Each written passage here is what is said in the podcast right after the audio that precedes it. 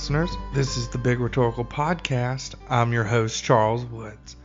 This episode of the podcast is an installment in our Emerging Scholar series and features a discussion with Megan Busch, a PhD student from the University of South Carolina. You'll hear more from Megan in a bit. The COVID 19 global pandemic continues to disrupt academic institutions, with many graduations and summer abroad programs canceled, and thesis and dissertation defenses completed virtually. Things are changing rapidly for us. Higher education as we know it will not be the same after this global pandemic. What does that mean? We'll have to wait and see. Right now, it means self quarantine. It means social distancing. It means virtual learning. For me, this was hard. I don't necessarily mean transitioning my courses online was hard. I had taught online before, so I had a head start. The hard part was, after a few days, realizing that I wasn't going to see my students again, that they were going that we weren't going to be together again. It really hit me after our first asynchronous Zoom meeting. It hurt. And this type of emotional, mental labor we need to recognize. We need comfort from many things in these dark times, and often it is our students which lift us up when we are feeling down. This is tough for sure, so make sure to grieve this lost time and try to stay mentally healthy while we're apart. Reach out if you need anything.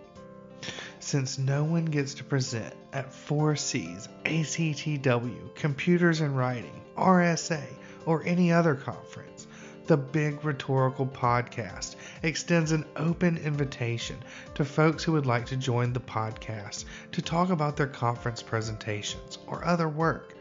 Reach out to us, and hopefully, we'll put together a couple of mini panels. The Big Rhetorical Podcast Emerging Scholar Series is a unique series of podcast episodes, an inclusive space specifically designed to highlight the life and career work of graduate students and other academics who enjoy discussing the development of their scholarship, their pedagogy, and their service to the fields and disciplines of rhetoric, writing studies, and technical communication. The Big Rhetorical Podcast Emerging Scholars Series offers participants the opportunity to contribute to ongoing conversations within our disciplines and beyond. This record of conversations eventually will be a vast catalog, a digital archive with the potential to impact the knowledge making in rhetoric, writing studies, and technical communication. Moreover, the series serves as a glimpse into the variety of positionalities and personalities currently working in and defining these areas, as well as a way to track specific disciplinary themes as they manifest throughout time. Megan J. Busch is a PhD candidate in the University of South Carolina's English Composition and Rhetoric program. In one of my interview questions, I used the word y'all, which seems super normal to me, me too. to use. And I got so many mean emails back from our readership about using this word. I had never gotten a response like that. I was 24 years old. I cried a little, you know, I was upset about it. So I, it, that started to get me thinking of like, why are people upset about this? Like, we're in the South, we're a Southern magazine. I'm interviewing people from the South. It seemed like the perfect rhetorical move to put it there. So that like little little piece, that little um, time at the magazine really sparked what will eventually become my dissertation. Her research interests include rhetorical stylistics, rhetoric of the American South, and digital composition pedagogies. She currently serves as the assistant director of the University of South Carolina's first year writing program and as the editorial assistant of composition studies. I hope you enjoy my conversation with Megan Busch.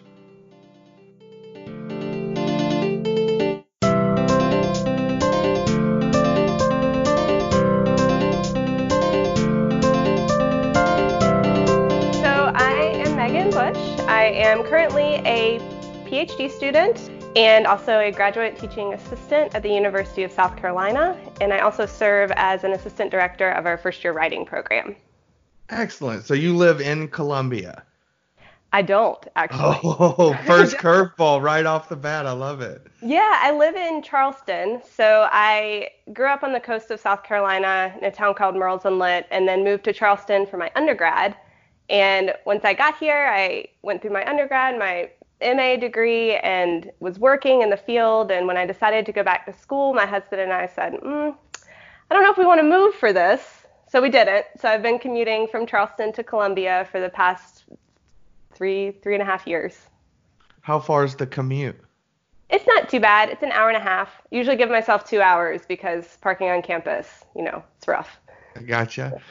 Or really connect to what you're saying about like your husband and, and yourself making that decision together not to move and stuff like that. And uh, my wife and I made that same decision when I went back to school and we decided to move, right? So it's always interesting to hear for someone who decided not to move. So what were some of the things kind of guiding your decisions there? Yeah, there were a few things. So we owned our house in Charleston. We still do. That's a big so thing right there. It's a huge thing. we had only been in it, I guess when I started the program, we had been in the house maybe two and a half, three years. So it really had, we had not been here long enough to make a good return on our investment.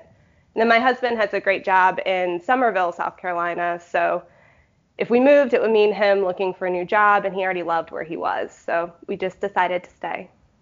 Well, I know that you are at the University of South Carolina uh, now, but you haven't always been there. You started off at Charleston Southern University, I believe. You're right, Charles. Yes. And tell us a little bit about that experience there. I'll, I have never been to Charleston. Oh my goodness, you must come. You I must know. come. so Charleston Southern is located a little bit outside the city. It's a small private school um, affiliated with the Southern Baptist Convention. And it was really the kind of the perfect school for me. I went to a very small private high school. And so coming out of there, Charleston Southern was also a small school. It had a great sense of community among like the professors there and also the students there in that, um, I don't know, we lived together, we learned together, we um, just experienced like that true like undergrad college time um, in a way that was very community focused. So your bachelor's there was in English. Yes. What what drew you to English at, at, for your bachelor's degree? Um, actually, a teacher from high school did. So um, my parents didn't go to college. I'm a first gen student, and I really didn't know a ton about like what to expect in college or really how to get there. And I had this one teacher in high school who was my English teacher, um, who had her master's degree and kind of gave me quite a bit of insight into what it was like to be a learner for a lifetime and to really experience what it's like to learn at the collegiate level. And she really inspired me to not only just pursue like an undergraduate degree, but to actually like pursue a career in academia. And you decided to be a lifelong learner. You went back for your master's degree, but you didn't stay at Charleston Southern you were at in a joint program between the College of Charleston and the Citadel, and that sounds fascinating. it was and a little terrifying. it was it was not it was not terrifying. I'll give you that. The Citadel Okay. is not a terrifying place because I think that's what you're thinking. Like the military stuff, master's Yeah. students did not have to participate in the military element. Uh, Okay, so no drills before like class. no drills before class. Um, but yes, I did um, pursue my master's degree at um, College of Charleston, and half of my classes were at College of Charleston, half at the Citadel. And um, my degree is actually in literature, so that's kind of what I started in. That's what I loved in undergrad. That's what I went into for my master's degree. And uh, I really had a fantastic experience there. And part of that was um, not only a class on composition and rhetoric taught by um, Dr. Chris Warnick, but also an internship that went along with it that gave me the opportunity to teach uh, foundational English at our technical college here. Um, and after that experience, I, I was kind of hooked. So I, I, I worked all through my all through my master's degree. So I was Right. working full time and also going to school. Um, so I was able to teach that class in the evening, and when I got done, I called my advisor, who was the head of the department at Charleston Southern, and I said, "Hey, like, I just finished my master's. I did this teaching internship. Give me a class. And uh, they took a risk on me and they did. So for several years, I adjuncted at Charleston Southern, my undergrad spot, right. um, in the evenings while I was still working during the day. And I just I knew that's what I wanted my career to be, not the day work I was doing, but my little adjuncting job on the side. I wanted that to be like real life. So there are so many questions I want to ask you, and I Bring have them written down here, down here, and I'm ready to go. The first one is let's get into your master's degree in literature because like you, I also have a master's degree in postmodern literature, right? Pasty white guy with a postmodern literature master's degree. I'm like a walking cliche. But tell me a little bit about your master's degree. We've got how you moved to rhetoric, but what was your master's work in? So my master's work wasn't necessarily specified. Um, so we had the option to do a thesis, or we had the option to continue in coursework. Um, I think it was like three extra courses, or you write a thesis, and I took the extra course option. So I didn't really focus on anything. I had classes in Shakespeare and Irish literature and you know women's studies and gender studies and it, it kind of ran the gamut and I loved all of it. At the end, I mm-hmm. didn't really know like when I finished my master's, there were a lot of years between finishing the master's and starting my PhD and I didn't necessarily know what kind of literature I wanted to study, but through teaching, of course, and, and that instruction in comp compret, it um, I don't know, it led me to the compret path instead of a literature path. So I never had to make that like I'm a Victorianist type of claim. So I'm sure you'd be a great Victorianist if you had to, for sure. Why not? Not sure I would, but well, that's the other thing I wanted to talk a bit about was your industry experience. Um, because when I was reviewing your CV, you have a ton of cool industry experience that I don't know anything about. I do know you ran a magazine, and that seems like a place to start, perhaps, to kind of get into the, some of this stuff. Uh, what magazine did you run? How long did you do that? What were your day to day? What was your day to day like during that? Yeah, um, so I ran Charleston Home and Design magazine for um, I was there for five and a half years. I started as an editorial assistant right after my undergrad. Um, the current editor came to speak to my senior class, and I followed her out and said, "Miss, Miss, can I can I give you my CV or my resume?" I said at the time, and um, she said, "We're not hiring, but yeah, you know, give it to me. That's fine." And so I did, and she called to ask if I wanted to shadow her there. Um, her name is Julie, by the way. And um, when I got there, she said, Oh, we actually have an editorial assistant opening. We're going to interview you now. So they did, and I ended up being offered the job. Um, I pushed my master's off for um, one semester so that I could kind of get settled into the job before I added some coursework on top of that. And my day to day there started from kind of just learning the ropes to my last two and a half years there. I was the managing editor. I was responsible for the scope of the magazine, conducting the interviews, writing. I had an editorial assistant of my own, so writing pretty much 50 to 75% of the content um, of a 260 page magazine produced four times a year. Whoa. So it was a lot of responsibility. Whoa, how many dissertations is that, right? it's so many dissertations. so I know that, you know, obviously you're doing this industry experience. You've got freelance experience, editing experience, and you do a little bit of that now in your role as a graduate student as well. We'll get to that for sure. But you mentioned earlier in our conversation that through that industry experience is what pushed you or made you realize, perhaps is a better way to say it, that you wanted to take your high school teacher's advice and really be a lifelong learner and go back for your PhD. Yes.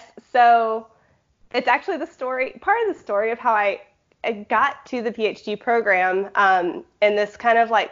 Hang on, I don't want part of the story. Is there a whole story to be told? story. Should we do just the whole story then, Megan? Okay, we'll do the whole story. All right. So, um, in 2014, I wrote okay. an article. So I interviewed a girl named Brooke Mosteller. She was Miss South Carolina at the time. She was living in Charleston, and she was super cool, wonderfully gracious family. We went in, we photographed her house because it was a home magazine, and, and they loved the South.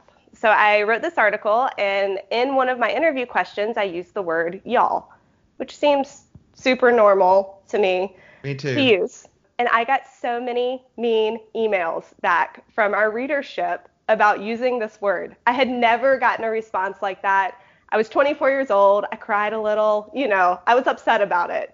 So I, it, that started to get me thinking of like, why are people upset about this? Like, we're in the South, we're a Southern magazine. I'm interviewing people from the South. It seemed like the perfect rhetorical move to put it there. For me at the time, of course, I did not know to think of it in those terms, like a rhetorical move to put this there.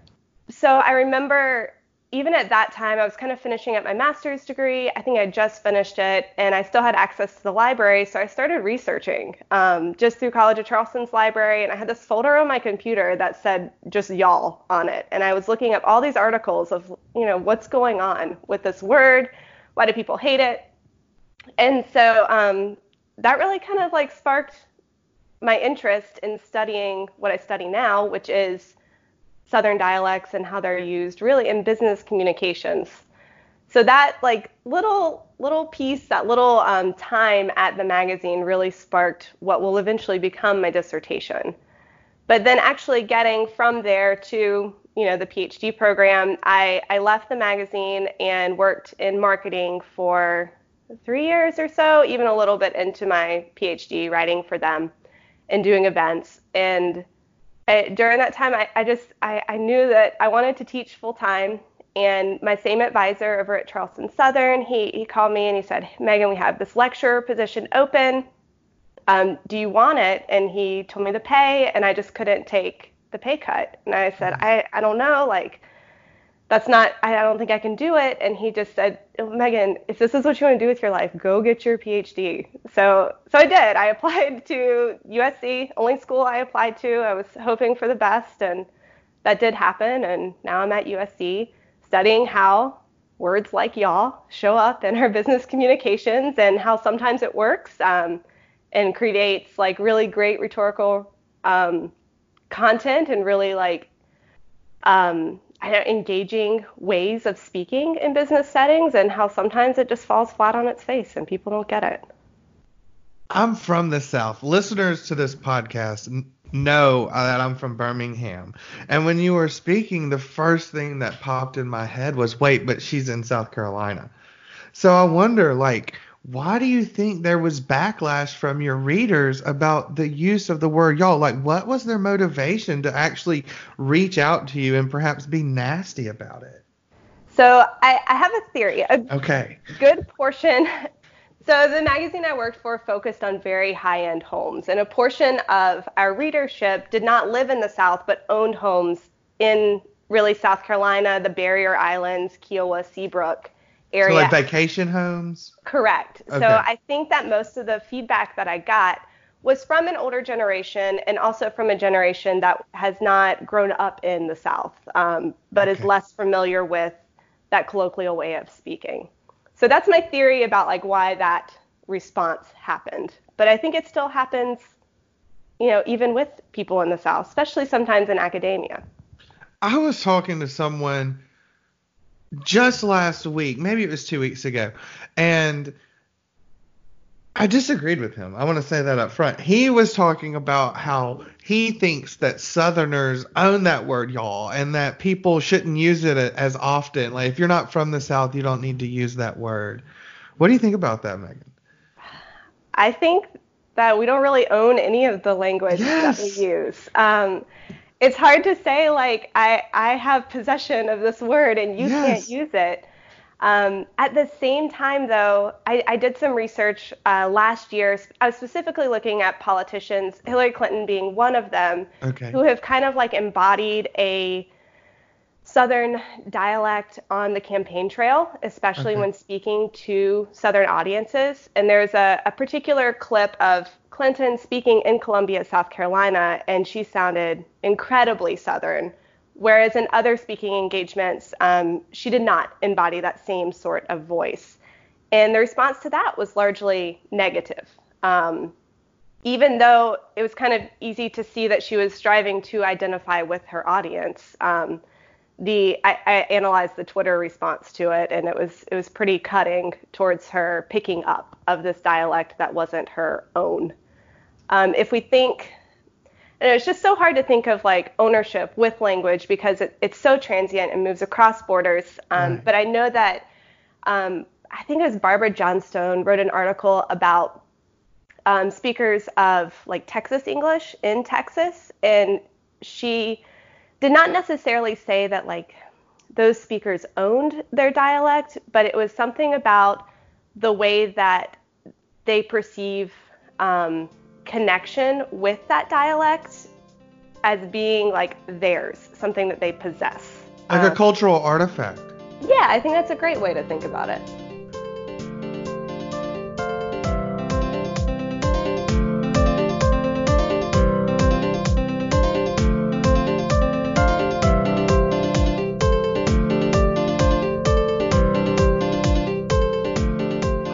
My name is Trevor Meyer, and I'm an assistant professor in language, literature, and writing at Northwest Missouri State University. Would you like to join Charles on the Big Rhetorical Podcast? The podcast is booking for next season now. The Big Rhetorical Podcast offers participants the opportunity to contribute to ongoing conversations within our disciplines and beyond. This record of conversations eventually will be a digital archive with the potential to impact the knowledge making in rhetoric, writing studies, and technical communication, as well as adjacent fields. Do you have a conference to promote? Do you have a new book coming out? Are you hitting the job market this style? Then the Big Rhetorical Podcast wants to talk to you. The Big Rhetorical Podcast's core ideals are similar to a community based writing project, with an emphasis on inclusivity, in localizing knowledge, and in strengthening relationships among peers. As we embark upon the newest season of the Big Rhetorical Podcast, please feel free to check out older episodes and our newest episodes wherever you get podcasts, including iTunes, Spotify, SoundCloud, and Anchor.fm. If you have any questions about the Big Rhetorical Podcast, please submit a form to the website www.thebigRhetoricalpodcast.weebly.com. You can also find the Big Rhetorical Podcast on Twitter at TheBigRhet, follow the podcast on Facebook, or email us at thebigRhetorical at gmail.com. We hope to hear from you soon.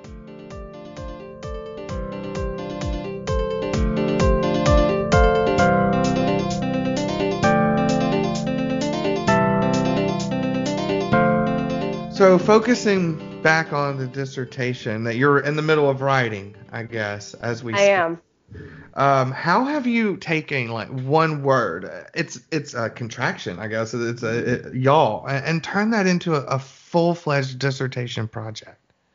So of course it started with that word, with that experience that made me cry, the magazine, and um, bringing it into the PhD though has been a really great process, not only because I feel like I've gained the vocabulary to talk about these things, but I've learned um, through classes in sociolinguistics and obviously composition and rhetoric and business writing, I, the field in which this, the fields, I should say, in which this conversation like actually belongs. Um, okay. So before it was just kind of my curiosity, like why do people hate this word y'all? Right. But actually through through the coursework and through prepping for creating my dissertation, I've been able to like find a niche where um, the things that I'm learning in the classroom can actually inform what's happening um, in my own research. So that's been a great process to go from you know, really not a researcher working in industry to turn the questions that I have working in industry into something that can be researched in an academic, systematic way. Mm. Um, so to kind of craft the dissertation from there, I, stud- I started with like conversations of translingualism and reading Canagarajah and reading Young and his um, code meshing um, ideas. And I thought, all right, well, these guys, they're talking about language in similar ways that I would like to talk about language.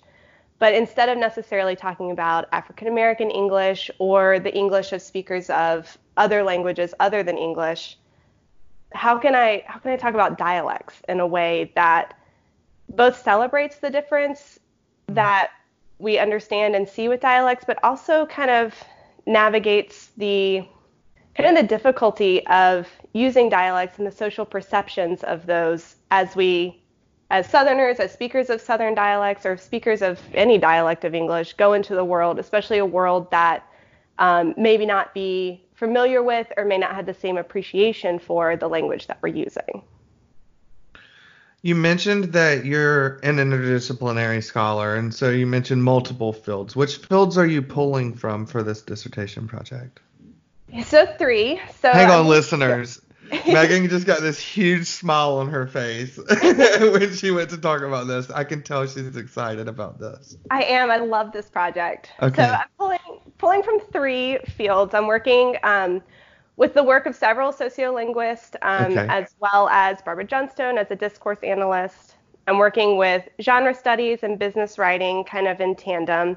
And then also um, composition rhetoric, because not only am I looking at the rhetorical implications for using a, a Southern dialect, a version of Southern dialect in our writing, but eventually I want to use the research that I use the research from this dissertation to form a pedagogy of business writing that really foregrounds like an attention to the linguistic differences and how we use those to communicate interpersonally in professional settings.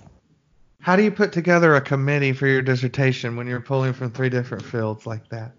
Uh, you bring in committee from all those different fields. So Dr. Kevin Brock is my is my chair, um, okay. and he is fantastic with genre studies, but really he's just a brilliant scholar and has been able to guide me not only in forming my committee, but helping me bring these fields together to say something that or develop a research project that I hope will be influential to all three of those fields. Mm. Um, I'm also working with Dr. Chris Holcomb, um, who's interested in, in rhetorical style, um, and then Dr. Hannah Rule, who is a compositionist, works in embodied pedagogies, and I do have a sociolinguist, Dr. Elaine Chun um, from University of South Carolina, on my committee as well. Was that something that the department um, pushed you to do? Was uh, having Dr. Chun on your committee your decision? How does she fit into the fold? So actually, it was my decision to pull a sociolinguist into um, into my committee mainly because I wanted to make sure my linguistics research was spot on. Like I don't have I don't have a background in phonetics or in describing the features of um, Southern uh, American English. I just right. don't. I don't have the language for that, and I am developing it and continue to develop it. But I needed some oversight that was real expertise in that area, and Elaine definitely provides that. Does South Carolina ask you all to pursue an outside re- uh, outside reader from the institution? Yes. Um, so Anis Bawarshi is going to be my outside reader. Um, he's been really great. He, as you know, is um, really the guy for, for genre studies, and um, he uh, was absolutely gracious and willing to serve on my committee, which I am grateful for. I got a little Banarshi and Bawarshi and uh, Reiff Yep. Like just a just a quote saved in the notes that like, all right, time to insert that almost every time that, that I write a piece for sure. That's super cool. How did you how did you uh, how did you meet uh, Anis? Um, so I I cold emailed him. Um, he did know. Nice. He, I know. Ballsy. I love it. Scary email to send to to press send on. yeah but um, it did help. He had worked in the past um, with Kevin, uh, my director, my chair. Um, so I was able to to name drop Kevin's name, kind of describe the project that I was working on, and he um, thankfully he said yes, that he was he was willing to to be that outside reader for me. That's so cool. So you're bringing in genre analysis, genre studies through through Bawarshi. Uh, what other methods are you empl- employing in your dissertation project? Yes. So the goal of my dissertation is to understand how uh, writers in business settings really draw on regional dialects to craft connections with an audience and to also build an ethos for themselves. So, in order to really um, figure this out, I've set up kind of a, a hybrid methodology that incorporates interviews with those who speak um, Southern US English along with an analysis using the techniques of discourse analysis and genre analysis of their email communications.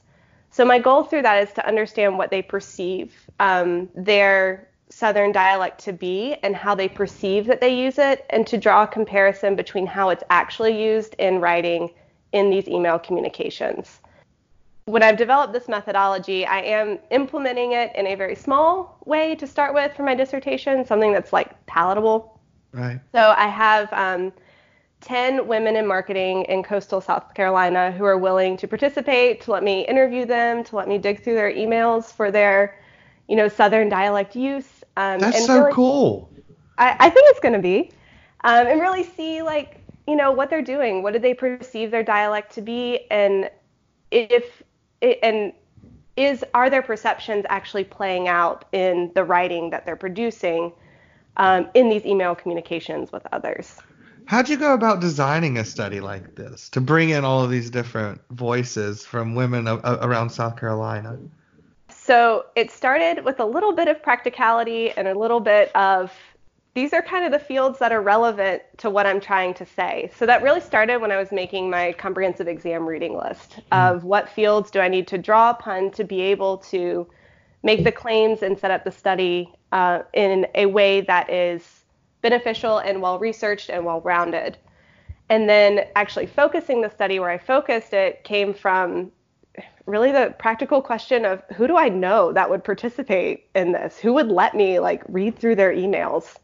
And from that time that I, I worked in marketing, from about 2016 to 2019, I made really great friends, really wonderful, like lifetime mentors who were willing to just say, sure, like I'm happy to do this for you. And not only that, I'll introduce you to five other people who might want to participate in this. So it started with a little bit of practicality of who could I get on board to do this with me, and then it grew from there. You mentioned earlier that you kind of got into the industry work do, as an editorial assistant, but it sounds like that's how you got into it. And then they, they got you into the room and were like, we're going to hire you right now to do this awesome job. um, but I know that you are an editorial assistant with composition studies now. Uh, could you talk a little about your role there and what you all are, are doing and the work you're doing with that journal? Absolutely. So it's a new role for me. I started there um, in early December last okay. year. Um, cool. Kevin, my advisor, introduced me to Matt Davis over there, and then, of course, also he's co-editing with Kara Taczak. So it's been like it's been really awesome to get to know um, professors and people in the field who are outside of the University of South Carolina, or right. even just kind of the southeast version of composition and rhetoric. It, it makes the field seem smaller, I guess, to know. I don't know, to be working with people all over the U.S. It, it's just a really, it, it's a cool thing. Um, I've really enjoyed it thus far. And um, we have some pretty cool things coming up. So, okay. not only are we working on a special issue that will be produced digitally, um, it's about co requisite writing courses. So, that's going to be coming out in the summer. Excellent. We'll be looking for that. Yes, sh- should be super cool. Um, we're also launching a new section about infographics. That's oh. gonna, I think that's coming out in our spring issue, so that's coming soon as well. And we're working on cover art, and different people in the field have been designing our covers. So the new one uh, coming out next um, will have a cover designed by Jody Shipka. So it should be some really cool things on the horizon for comp studies, especially with you know the new editorial team taking over, and it's going to be great. And will we be will will we run into you at Four Cs? Are you going to be in Milwaukee or ATTW even?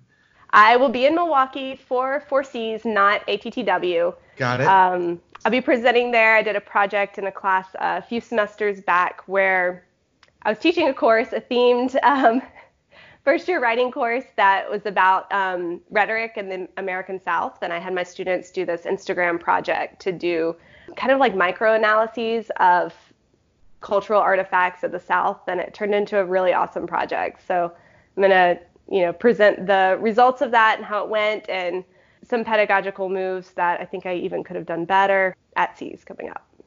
Now you mentioned that last part when I was looking through your CV. We've covered your editorial work, your industry experience, your DIS, all this cool stuff. But there's one little thing on your syllabus that we haven't talked about that I noted, and that is a class that you taught at USC, researching and writing about the American South. I was wondering if you could talk a little bit about that class and uh, what it, what that class is about and what you all did in that class.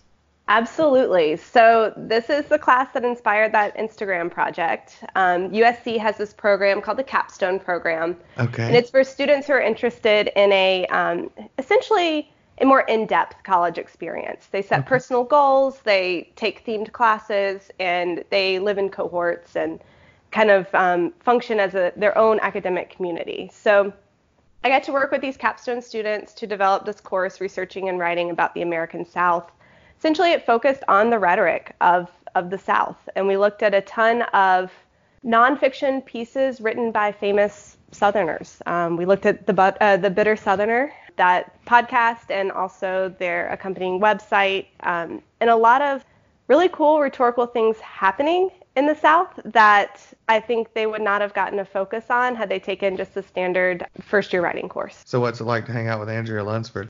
But I have had lunch with her twice. So Okay. What's that like? she is the most knowledgeable, kindest scholar of composition that I have ever met.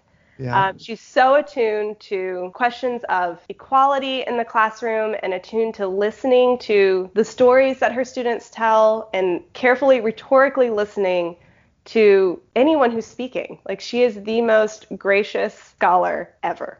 well, it's can't not a competition, and I know you've had lunch with her twice, but once she liked one of my tweets. So. The question is though, does she run her Twitter? That's a great question. It could. Be, I. I don't know. So we should talk again for sure. We should. Find me at C's. We'll, we'll We'll catch do. up. Well, have a great day. You too, Charles. Thank you. Thank you.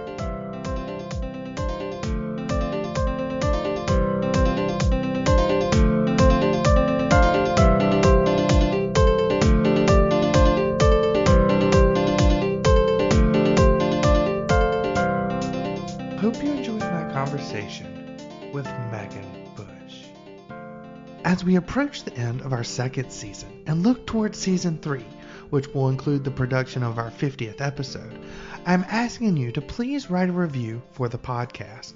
By writing a review, you will help the podcast's visibility across platforms on which the podcast is available. That's the primary thing we need right now as we take the next steps in expanding our reach. Thank you for your help with this. Okay, rhetorical listeners, make sure to download all episodes of the Big Rhetorical Podcast wherever you get your podcasts. Follow us on Twitter at The Big Rhet and find us on Facebook. You can email the podcast at thebigrhetorical at gmail.com. And you can buy merch from our online store, cafepress.com slash tbrpodmerch. Until next time, be kind to one another and always be listening rhetorically.